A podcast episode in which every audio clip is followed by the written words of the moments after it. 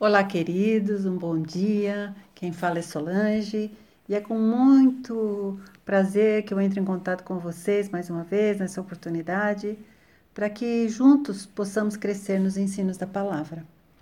Hoje finalizaremos os estudos da Epístola de Colossenses, escrita por Paulo quando estava na prisão em Roma. Lembro que durante os meses que seguiram, estudamos as epístolas de Efésios, Filipenses, Filemom e agora finalizaremos a de Colossenses, sendo que após o término dessas epístolas de Paulo da prisão, seguiremos nos meses de outubro a dezembro estudando o livro de Tiago, em busca da sabedoria de Deus. É a exposição do livro de Tiago em busca da sabedoria de Deus. Ele terá como base o livro do mesmo tema de Russell Shedd e de Wilson Bezerra. Fica aqui o convite para que não deixe de ouvir e meditar nas aulas que tão dedicadamente os professores preparam para a nossa edificação.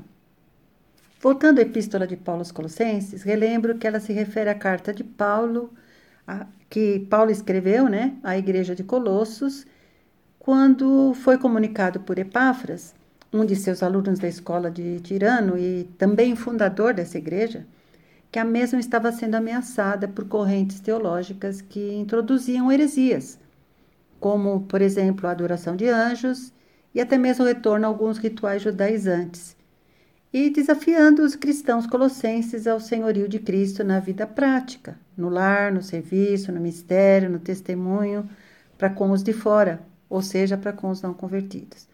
Então, aqui Paulo escreve à igreja de Colossos para desafiá-los a voltar ao senhorio de Cristo em todos os setores de suas vidas e também serem bons cristãos testemunhando a palavra de Deus àqueles que não conheciam ainda Cristo. O texto de hoje se refere a finalização dessa carta, ao fim dessa carta, onde Paulo faz várias referências pessoais, transmitindo suas saudações e dando suas últimas instruções, sempre desafiando seus cooperadores ao testemunho de verdadeiros cristãos. Vamos assim ao texto, Colossenses 4, e começaremos pelos versículos 7 e 8. Quanto à minha situação, Tíquico, irmão amado e fiel ministro, conservo do Senhor, ou seja, cooperador no serviço do Senhor, de tudo vos informará. Eu vou-lo envio com o expresso propósito de nos dar conhecimento da nossa situação e de alentar, fortalecer os vossos corações. Aqui aparece a pessoa de Tíquico, que segundo Atos capítulo 20, versículo 4, era proveniente da Ásia e participou da viagem de Paulo à Macedônia. Paulo afirma nesse texto que acabamos de ler que ele era um cristão amado e fiel ministro. Portanto, alguém que demonstrava interesse por Paulo e seus companheiros, bem como que desempenhava o seu serviço para com o reino com fidelidade, como ressalta ao apresentá-lo como conservo do Senhor, ou seja, cooperador no serviço do Senhor. Paulo afirma que Tíquico levará notícias suas da prisão com o propósito de fortalecê-los e alentar seus corações. Importante é lembrar que a viagem que era feita de Roma, na Itália e Europa, até Colossos, que na realidade dizem que o termo correto não seria Colossos, mas Colossas, porque a palavra seria um substantivo feminino, era de aproximadamente 2.000 quilômetros. Já que pertencia a Colossos, ou Colossas, na Ásia Menor, região em que os continentes da Ásia e Europa ficavam muito próximos, separados apenas por uma faixa estreita de mar, o chamado Mar Egeu. Essa viagem exigia, portanto, um sacrifício. E assim fez Tíquico e junto com ele também outra pessoa, vamos vê-la no versículo 9, em sua companhia, vos envio Onésimo, o fiel e amado irmão, que é do vosso meio. Ele vos fará saber tudo o que ocorre aqui, ou que aqui ocorre. Vocês se lembram de Onésimo, do nosso estudo de Filemom? Ele era, como já vimos, um escravo fugitivo, um escravo de Filemom que havia fugido e que acabou indo parar na prisão junto com Paulo e lá se converteu. Provavelmente prejudicou seu senhor e foi parar na prisão. Como Paulo ressalta, Onésimo era do vosso meio. O que quer dizer isso? Que era nascido na Frígia, que pertencia à Ásia Menor, o local dessa igreja. Segundo os estudos, Onésimo era de Bizâncio, conhecida como Constantinopla e hoje corresponde a Istambul, a capital da Turquia. Onésimo era filho espiritual de Paulo e, por isso, Paulo faz questão de ressaltar que ele agora é fiel e amado irmão, deixando claro sua conversão e transformação total pessoal. Portanto, Tíquico e Onésimo foram os portadores dessa epístola, assim como foram daquelas de Efésios e Filemom que já estudamos. Paulo aproveita a epístola para enviar saudações daqueles que o acompanharam em seu tempo de prisão. Vejamos lá no versículo 10 e 11.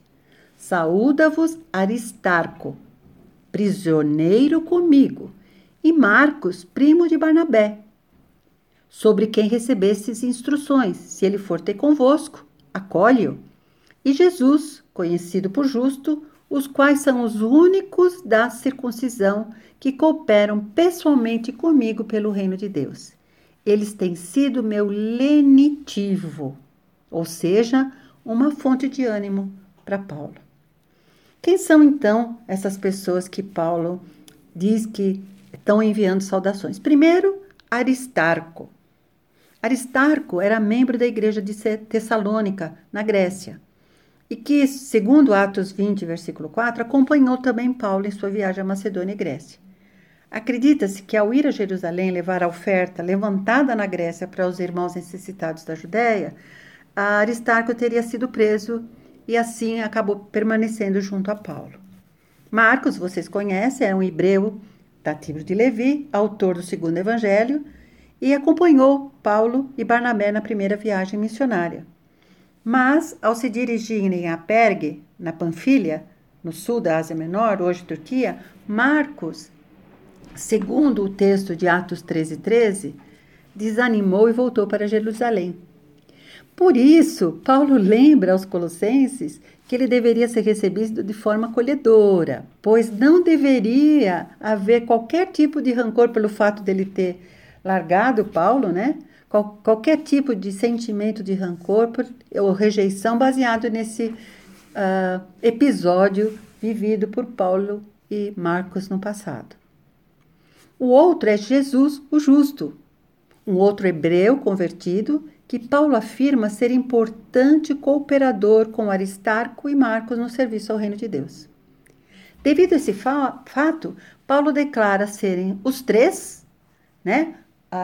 Aristarco, Marcos e Jesus o Justo. Os três são, para ele, né? Importantes cooperadores no serviço ao reino de Deus. Ele fala que os três levam a ele conforto e calma, pois era, como diz o texto, seu lenitivo, que quer dizer que levava a ele um ânimo. Eles eram fonte de ânimo para ele. Paulo continua a enviar saudações. Vejamos lá nos versículos 12 e 13. Saúda-vos Epáfras, que é dentre vós, ou um de vocês, servo de Cristo Jesus, o qual se esforça sobremaneira, continuadamente por vós, nas orações, para que vos conserveis perfeitos e plenamente convictos em toda a vontade de Deus.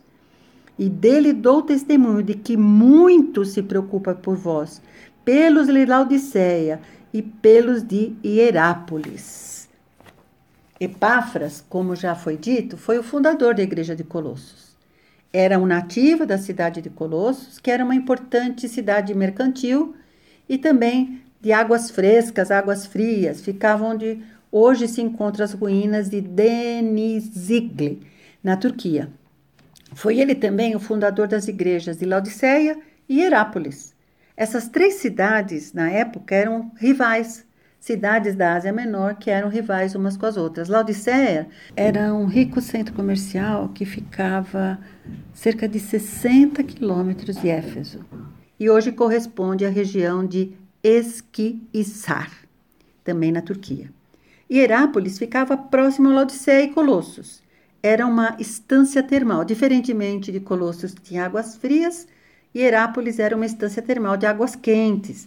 E se encontra hoje em ruínas ao lado da cidade de Pamukkale, na Turquia.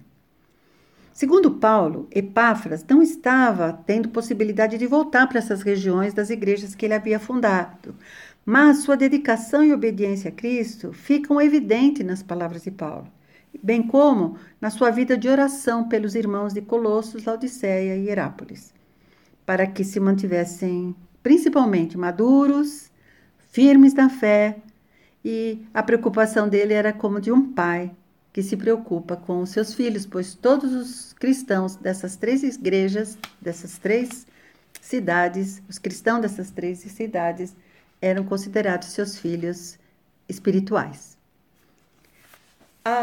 O texto continua, né? O texto continua, e Paulo saúda agora nos versículos 14 e 15, Lucas, o médico amado, e também Demas. Saudai os irmãos de Laodiceia e a Ninfa e a igreja que ela hospeda em sua casa. Lucas, todos nós conhecemos, é um hebreu, médico, como ele mesmo diz, autor do livro de Atos e do Evangelho que leva seu nome, e que também era companheiro de Paulo na prisão. Estavam juntos no naufrágio. Lembra do naufrágio da viagem deles de Cesareia a Roma? Ambos estavam juntos. Acredita-se que Lucas se encontrava com Paulo na prisão devido à sua enfermidade, que é citada no texto de Gálatas, capítulo 4, versículos 13 e 14.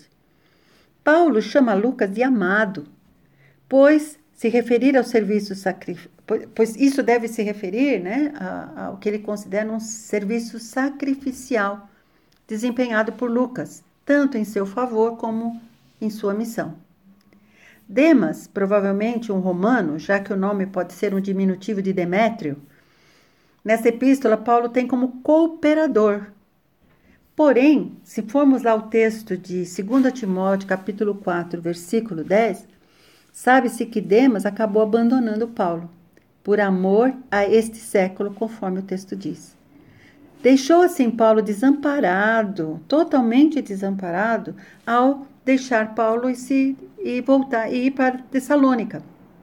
Tessalônica era uma cidade portuária que gozava de regalias e era uma cidade livre administrativamente e também em todos os sentidos, né?